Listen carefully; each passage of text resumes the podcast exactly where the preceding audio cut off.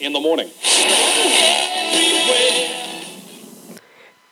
Crosses the searing sands of time when five young friends, dabbling in black magic, unwittingly release an ancient evil, Anubis, the Egyptian god of the dead, guardian of hell. With the head of a jackal, the body of a man, and the spirit of the devil, this horrifying monster is a relentless creature of destruction with an unquenchable thirst for blood.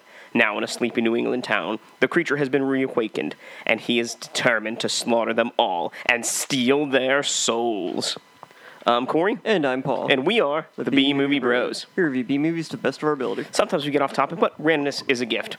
So here we are with our final week of July, unnecessary sequel month, with a sequel that was never meant to be Ancient Evil 2 Guardian of the Underworld. Which makes it just extra unnecessary. Exactly. This film from 2005 was actually made by our friend D.W. Can. And uh, let's dive right into this shit with our technical difficulties, top and bottom three.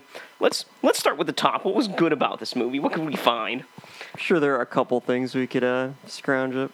Um, so number three for me, even though this is an unnecessary sequel, this movie surpasses the original movie Ancient Evil in every way. Dialogue, cinematography, lighting, action, nudity, everything. Number two, there were some pretty fun lines throughout the film, and I really wasn't expecting anything that grand out of the dialogue.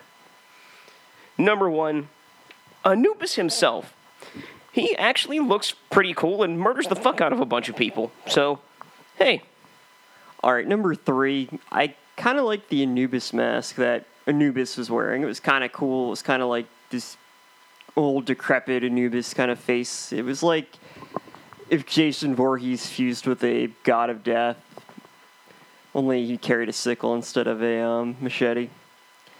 Number two, there was some pretty good dialogue interspersed throughout the film. I mean, most of it was during the first half of the film, but, you know, it was never really bad. And number one, the character Paul was a pretty badass dude, all things considering. Not only did he have an awesome name, but he was willing to fight Anubis one on one using whatever weapon he could he could find lying around. He was truly worthy of the name Paul. Of course your favorite thing would be somebody named Paul is in the movie. I mean, who doesn't love love a Paul? I wonder how that's going to affect your score. so, the bottom three. Uh, number three for me, Anubis' strength and agility seemed to change as the plot required it. Most of the time, he seemed to have super strength and the ability to move via jump cuts. Except, of course, when Paul needed to escape or buy time. Number two, the movie tried to be serious every time a main character was on screen. But for the, you know, exceptional amount of screen time where there were support characters, it just seemed like it, they were all comic relief, and the two didn't really seem to mix well. It was like either pick horror or pick comedy. Number one, there were so many opportunities to perform the banishment spell in Anubis's presence, and for one reason or another, uh, most likely to, you know, have a longer runtime, they just didn't do it when they had the best opportunities. And number three, this movie just feels really, really long. I know it was only about an hour and a half, but it just felt like I was watching the same chase scene over and over again, and somebody else is getting killed that I didn't care about. It was. You definitely feel that hour and a half. Number two, you'd think an ancient Egyptian god would have some cool powers and, you know, the ability to do something other than stab people with a sickle, but Anubis was really not that powerful. He was really not any stronger than any other person. I mean, maybe slightly stronger, but it's one of the mm, definitely not one of the cooler slashers I've seen. Though, like I said, the mask was pretty cool.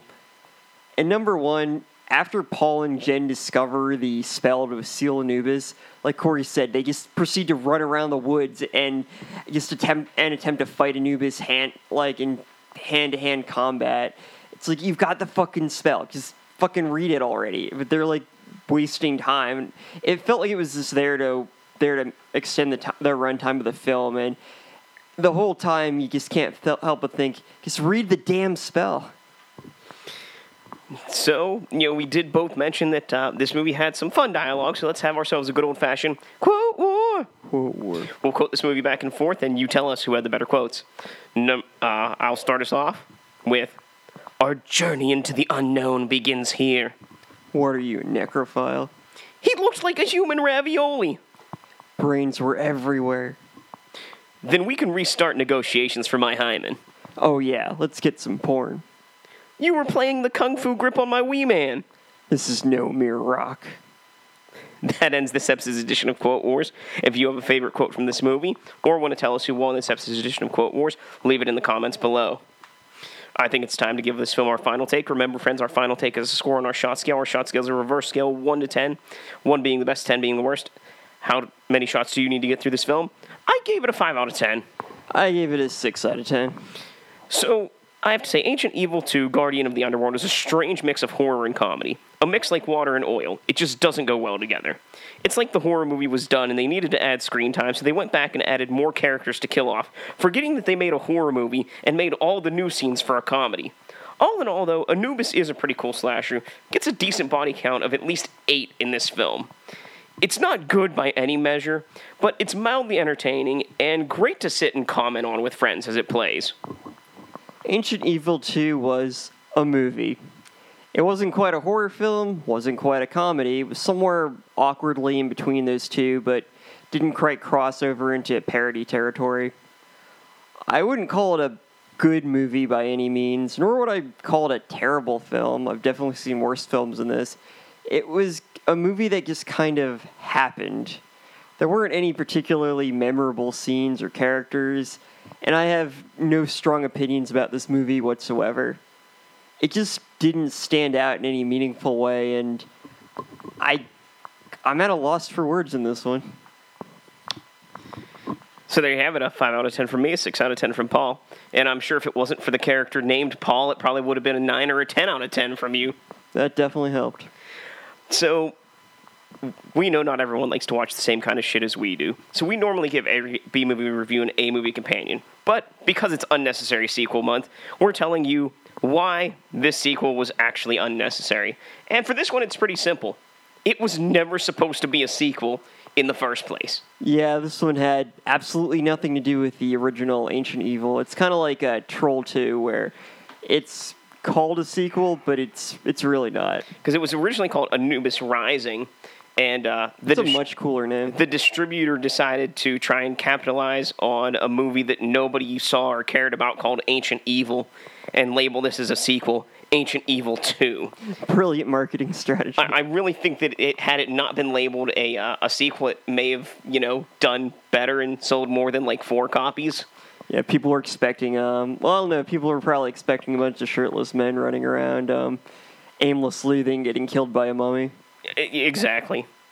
So, uh, I think it's time to tell our friends how to drink away this flick. Drink away this flick. Come on and grab your drink. Let's drink away the flick. We'll give you some drinking games for this movie, but remember, friends, drink responsibly. Number one, every time someone summons Anubis, finish your drink. Number two, every time Oncilla is overconfident, take a drink. Number three, whenever Anubis uses a new weapon, take a drink. Number four, anytime a new support character is introduced, take a drink. And of course, number five, because it's unnecessary sequel month, anytime you feel like this movie is unnecessary to the franchise, take a drink. Every time someone is running away from Anubis, take a drink. Every time Paul fights Anubis in hand to hand combat, take a drink. Every time someone reads from the ancient book of spells, take a drink. And every time Anubis kills somebody, take a drink. And those are your ways to drink away the slick. If you have any thoughts about this movie or anything else B-movie related, you can leave us a comment on either iTunes or SoundCloud. You can also email us at bmoviebros at gmail.com. You can like us on Facebook at facebook.com dash bmoviebros. Follow us on Twitter at bmoviebros or my personal Twitter at bmoviepaul. You can check out all our other content, including reviews, interviews, and chats on our website bmoviebros.com. where we have new shows each week. If you want to support the show, consider donating to our PayPal or Patreon accounts. Links provided below. So that's it. This is the end of Unnecessary Sequel Month. We've watched four movies this month. Let's rank them. Um, I've actually kind of ranked them by the killers in the movie. Um, number four, The First Purge, Skeletor was an awesome character, super underutilized. Uh, number t- three, Ancient Evil 2. Anubis was a pretty cool guy, but uh, you know, just kind of fell short since he was an Egyptian god, but with no powers. At number two, Beyond Reanimator, Herbert West. Not only does he kill you, but he brings you back to life so you can die again. Number one, though, Return to Cabin by the Lake. Stanley Caldwell, the unkillable. That's it. I mean, he, he they, people try to kill him, and he just doesn't die. You can't drown him. You can't electrocute him to death. You know, he's he's invincible. Badass extreme. And and also like his his way of killing people, where he literally like drags them onto a boat and drowns them in the middle of a lake, is you know kind of long winded to do, and like applaudable that he gets away with it so many times. He's like mastered it into an art. It's it was it was impressive to say the least. All right, number four, Ancient Evil Two. I mean, it was a movie. I watched it, and I just don't have a lot of a lot to say about it. Number three, The First Purge. I haven't liked a single Purge movie at all, but I mean, this one had a cool, kind of, sort of, almost killer character, and all the others sucked. So you know. Number two, Beyond Reanimator.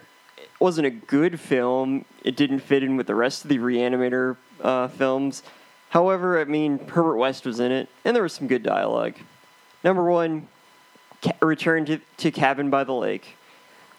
It wasn't quite as good as the original. It was definitely necessary, but it wasn't really a bad film. I enjoyed it and definitely ranks above most made for TV films. So uh, that's it for unnecessary sequels. But you know, with next month just around the corner, how about we see what kind of films we can find just by looking around? That's right, folks. Found footage films next month here on B Movie Bros. And I didn't even have to look very far to find this beauty right here the last broadcast from 1998. Let's see if these filmmakers really do find the Jersey Devil. So until next time, friends, be brave, be alive, and be back for more. You. Foxy and